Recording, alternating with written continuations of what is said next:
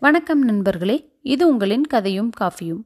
இன்று நாம் பார்க்க போவது பொன்னியின் செல்வனின் முதல் பாகத்தில் மூன்றாவது அத்தியாயம் விண்ணகர கோவில். சில சமயம் சிறிய நிகழ்ச்சியிலிருந்து பெரிய சம்பவங்கள் விளைகின்றன. வந்தியத்தேவன் வாழ்க்கையில் அத்தகைய ஒரு சிறிய நிகழ்ச்சி இப்போது நிகழ் நிகழப்போகிறது சாலையோரத்தில் நின்று பழுவேட்டரையரின் பரிவாரங்கள் போவதை வந்தியத்தேவன் பார்த்து கொண்டிருந்தான் அல்லவா? அவன் நின்ற இடத்திலிருந்து சற்று தூரத்திலேயே அவனுடைய குதிரை நின்று கொண்டிருந்தது. பழுவேட்டரையரின் ஆட்களிலே கடைசியாக சென்ற சிலரின் பார்வை அக்குதிரை மீது சென்றது. அடே இந்த குருதையை பாரடா என்றான் ஒருவன். குருதை என்று சொல்லாதேடா குதிரை என்று சொல் என்றான் இன்னொருவன். உங்கள் இலக்கோண ஆராய்ச்சி இருக்கட்டும். முதலில் அது குருதியா அல்லது கழுதையா என்று தெரிந்து கொள்ளுங்கள் என்றான் இன்னொரு வேடிக்கை பிரியன். அதையும் பார்த்து விடலாமா என்று சொல்லிக்கொண்டு அந்த ஆட்களில் ஒருவன் குதிரையை அணுகி வந்தான். அதன் மேல் தாவி ஏற முயன்றான். ஏற பார்க்கிறவன் தன் எஜமானன் அல்ல என்பதை அந்த குதிர் அந்த அறிவு கூர்மையுள்ள குதிரை தெரிந்து கொண்டது. அந்த வேற்று மனிதனை ஏற்றிக்கொள்ள மாட்டேன் என்றும் முரண்டு பிடித்தது. இது பொல்லாத குதிரையடா. இதன் பேரில் நான் ஏறக்கூடாதாம். பரம்பரையான அரச குலத்தவன்தான் இதன் மேல் ஏறலாமாம். அப்படியென்றால் தஞ்சாவூர் முத்தரையன் திரும்பி வந்துதான் இதன் மேல் ஏற வேண்டும் என்றான் அவன். சமத்காரமாய் பேசியதைக் கேட்டு மற்ற வீரர்கள் நகைத்தார்கள். ஏனென்றால் தஞ்சாவூர் முத்தரையர் குலம் நசித்து போய் நூறு ஆண்டுகள் ஆகிவிட்டன. இப்போது சோழர்களின் புலிக்கொடி தஞ்சாவூரில் பறந்து கொண்டிருந்தது. தாண்டவராயா உன்னை ஏற்றிக்கொள்ள மறுக்கும் குதிரை நிஜ குதிரைதானா என்று பார்த்துவிடு. ஒருவேளை பெருமாளின் திருநாளுக்கு வந்த பொ பொய்க்கால் குதிரையாய் இருந்தாலும் இருக்கலாம் என்றான் மற்றொரு பரிகாச பிரியன். அதையும் சோதித்து பார்த்து விடுகிறேன் என்று சொல்லிக்கொண்டு குதிரை மீது ஏறிப்போன தாண்டவராயன் அதனுடைய வாளை முறுக்கினான். ரோஷமுள்ள குதிரை உடனே பின்னங்காலால் த நாலு தடவை உதறி விட்டு ஓட்டம் பிடித்தது. குருதை ஓடுகிறதடா நிஜ குருதைதான்டா என்று அவ்வீரர்கள் கூச்சலிட்டு உய் உய் என்று கோஷித்து ஓடுகிற குதிரையை மேல் மேலும் விரட்டினார்கள். குதிரை திருநாள் கூட்டத்துக்கிடையே புகுந்து ஓடிற்று. ஜனங்கள் அதன் காலடியில் மிதிபடாமல் இருப்பதற்காக பரபரப்புடன் அங்கும் இங்கும் நகர்ந்து கொண்டார்கள். அப்படியும் அவர்களில் சிலர் உதைபட்டு விழுந்தார்கள். குதிரை தெரிகிட்டு வெறிகொண்டு ஓடியது. இவ்வளவும் வந்தியத்தேவன் கண்ணெதிரே அது சீக்கிரத்தில் நடந்துவிட்டது. அதனுடைய முகத்தோற்றத்திலிருந்து குதிரை அவனுடைய குதிரை என்பதை ஆழ்வார்க்கடியான் கண்டுகொண்டான். பார்த்தாயா தம்பி அந்த பழுவூர்த்த அடியார்கள் செய்த வேலையை என்னிடம் நீ காட்ட வந்த வீரத்தை அவர்களிடம் காட்டுவதுதானே என்று குத்தி காட்டினான். வந்தியத்தேவனுக்கு ஆத்திரம் பொத்துக்கொண்டு வந்தது. எனினும் பல்லை கடித்துக்கொண்டு பொறுமையை கடைபிடித்தான். பழுவூர் வீரர்கள் பெரும் கூட்டமாய் இருந்தனர். அவ்வளவு பேருடன் ஒரே சமயத்தில் சண்டைக்கு போவதில் பொருள் இல்லை. அவர்கள் இவனுடன் சண்டை போடுவதற்காக காத்திருக்கவும் இல்லை. குதிரை ஓடியதை பார்த்து சிரித்துவிட்டு அவர்கள் மேலே நடந்தார்கள். குதிரை போன திசையை நோக்கி வந்தியத்தேவன் சென்றான். அது கொஞ்ச தூரம் ஓடிவிட்டு தானாகவே நின்றுவிடும் என்று அவனுக்கு தெரியும். ஆகையால் அதை பற்றி அவன் கவலைப்படவில்லை.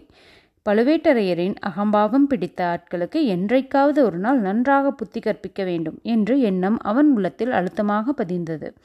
புளியந்தோப்புக்கு அப்பால் ஜன சஞ்சாரம் இல்லாத இடத்தில் குதிரை சோகமே வடிவமாக நின்று கொண்டிருந்தது. வந்தியத்தேவன் அதன் அருகில் சென்றதும் குதிரை கனைத்தது. ஏன் என்னை விட்டு பிரிந்து சென்று இந்த சங்கடத்துக்குள்ளாக்கினாய்? என்று அந்த வாயில்லா பிராணி கூறுவதைப் போல தோன்றியது. வந்தியத்தேவன் அதன் முதுகை தட்டி சாந்தப்படுத்தினான். பிறகு அதை திருப்பி அழைத்து கொண்டு சாலை பக்கம் நோக்கி வந்தான். திருவிழா கூட்டத்தில் இருந்தவர்கள் பலரும் அவனை பார்த்து இந்த முரட்ட குதிரையை ஏன் கூட்டத்தில் கொண்டு வந்தாய் தம்பி? இத்தனை பேரை அது உதைத்து விட்டு உதைத்து விட்டது தெரியுமா? என்றார்கள். இந்த பிள்ளை என்ன செய்வான்? குதிரைதான் என்ன செய்யும்? அந்த பழுவேட்டரையரின் முரட்டு ஆட்கள் அல்லவா இப்படி செய்து விட்டார்கள்? என்று இரண்டொருவர் சமாதானம் சொன்னார்கள். ஆழ்வார்க்கடியான் இன்னும் சாலையில் காத்து கொண்டு நின்றான். இதே இதடா சனியன் இவன் நம்மை விடமாட்டான் போலிருக்கிறதே என்று எண்ணி வந்தியத்தேவன் முகத்தை சுலுக்கினான். தம்பி நீ எந்த பக்கம் போகப் போகிறாய்? என்று ஆழ்வார்க்கடியான் கேட்டான். நானா கொஞ்சம் மேற்கு பக்கம் சென்று பிறகு தெற்கு பக்கம் திரும்பி சிறிது கிழக்கு பக்கம் வளைத்து கொண்டு போய் அப்புறம் தென்மேற்கு பக்கம் போவேன் என்றான் வந்தியத்தேவன். அதையெல்லாம் நான் கேட்கவில்லை. இன்று ராத்திரி எங்கே தங்குவாய்? என்று கேட்டேன். நீ எதற்காக அதை கேட்டுகிறா கேட்கிறாய்? ஒருவேளை கடம்பூர் சம்புவரையர் அரண்மனையில் நீ தங்குவதாய் இருந்தால் எனக்கு அங்கு ஒரு வேலை இருக்கிறது. உனக்கு மந் மந் மந்திர தந்திரம் தெரியுமா என்ன? நான் கடம்பூர் அரண்மனைக்கு போகிறேன் என்பதை எப்படி அறிந்தாய்? இதில் என்ன அதிசயம்? இன்றைக்கு பல ஊர்களிலிருந்தும் பல விருந்தாளிகள் அங்கே வருகிறார்கள். மெய்யாகவா? என்று வந்தியத்தேவன் தன் வியப்பை வெளியிட்டான் மெய்யாகத்தான். அது உனக்கு தெரியாதா என்ன? யானை குதிரை பல்லக்கு பரிவட்டம் எல்லாம் கடம்பூர் அரண்மனையைச் சேர்ந்தவைதான். பழுவேட்டரையரை எதிர்கொண்டு அழைத்துப் போகின்றன. வந்தியத்தேவன் மௌன யோசனையில் ஆழ்ந்தான். பழுவேட்டரையர் தங்குமிடத்தில் தானும் தங்குவதென்பது எளிதில் கிடைக்கக்கூடிய வாய்ப்பு அல்ல அந்த மாபெரும் வீரருடன் பழக்கம் செய்து கொள்ள ஒரு சந்தர்ப்பம் கிடைத்தாலும் கிடைக்கலாம். ஆனால் அவருடைய முரட்டு பரிவாரங்களுடன் ஏற்பட்ட அனுபவம் இன்னும் அவனுக்கு கசந்து கொண்டிருந்தது. தம்பி எனக்கு ஒரு உதவி செய்வாயா? என்று ஆழ்வார்க்கடியன் இரக்கமான குரலில் கேட்டான். உனக்கு நான் செய்யக்கூடிய உதவி என்ன இருக்க முடியும்? இந்த பக்கத்துக்கே நான் புதியவன். உன்னால் முடியக்கூடிய காரியத்தையே சொல்வேன். இன்றிரவு என்னை கடம்பூர் அரண்மனைக்கு அழைத்து கொண்டு போ. எதற்காக? அங்கே யாராவது வீர செய்வர் வருகிறாரா? சிவன் பெரிய தெய்வமா? திருமால் பெரிய தெய்வமா? என்று விவாதித்து முடிவு கட்டப் போகிறீர்களா? இல்லை இல்லை. சண்டை பிடிப்பதே என் வேலை என்று நினைக்க வேண்டாம். இன்றிரவு கடம்பூர் மாளிகையில் பெரிய விருந்து நடைபெறும். விருந்துக்கு பிறகு களியாட்டம் சாமியாட்டம் குறவை கூத்து எல்லாம் நடைபெறும். குறவை கூத்து பார்க்க வேண்டும் என்று எனக்கு ஆசை. அப்படி இருந்தாலும் நான் உன்னை எப்படி அழைத்து போக முடியும்? என்னை உன் பணியால் என்று சொன்னால் போகிறது. வந்தியத்தேவனுக்கு முன்னால் ஏற்பட்ட சந்தேகம் வலுப்பட்டது. அந்த மாதிரி ஏமாற்று மோசடிக்கெல்லாம் நீ வேறு யாராவதை பார்த்து பார்க்க வேண்டும். உன்னை போன்ற பணியாளன் எனக்கு தேவையில்லை. சொன்னால் நம்பவும் மாட்டார்கள். மேலும் நீ சொன்னதை எல்லாம் யோசித்து பார்த்தால் என்னையே இன்று கோட்டைகள் விடுவார்களோ என்று சந்தேகம் உண்டாகிறது. அப்படியானால் நீ கடம்பூருக்கு அழைப்பு பெற்று போகவில்லையா என்று போகவில்லை என்று சொல்லு. ஒரு வகையில் அழைப்பு இருக்கிறது. சம்புவரையர் மகன் கந்தன்மாறன் என்னுடைய உற்ற நண்பன்.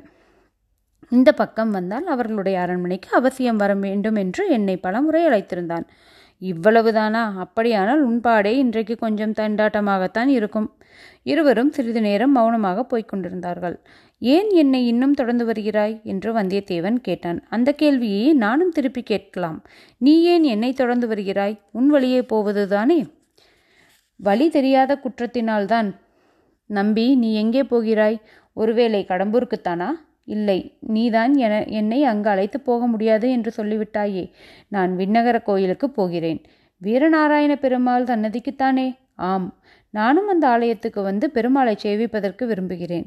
ஒருவேளை விஷ்ணு ஆலய ஆலயத்துக்கு நீ வரமாட்டாயோ என்று பார்த்தேன். இங்கே ஈஸ்வர முனிகள் என என்ற பட்டர் பெருமாளுக்கு கைகரியம் செய்து வருகிறார். அவர் பெரிய மகான். நானும் கேள்விப்பட்டிருக்கிறேன். ஒரே கூட்டமாயிருக்கிறதே. கோயிலில் ஏதாவது விசேஷம் உற்சவம் உண்டோ? ஆம் இன்று ஆண்டாள் திருநட்சத்திரம்.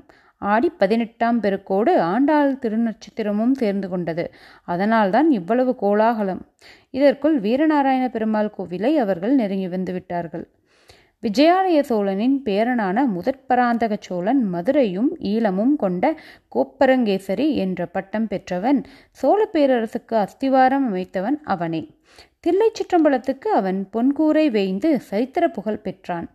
சோழசிகாமணி சூரசிகாமணி முதலிய பல விருது பெயர்களோடு வீரநாராயணன் என்னும் சிறப்பு பெயரையும் அவன் கொண்டிருந்தான். பராந்தகனுடைய காலத்தில் வடக்கே இரட்டை மண்டலத்தை ராஷ்டிரகூட மன்னர்கள் வலிமை பெற்று விளங்கினார்கள்.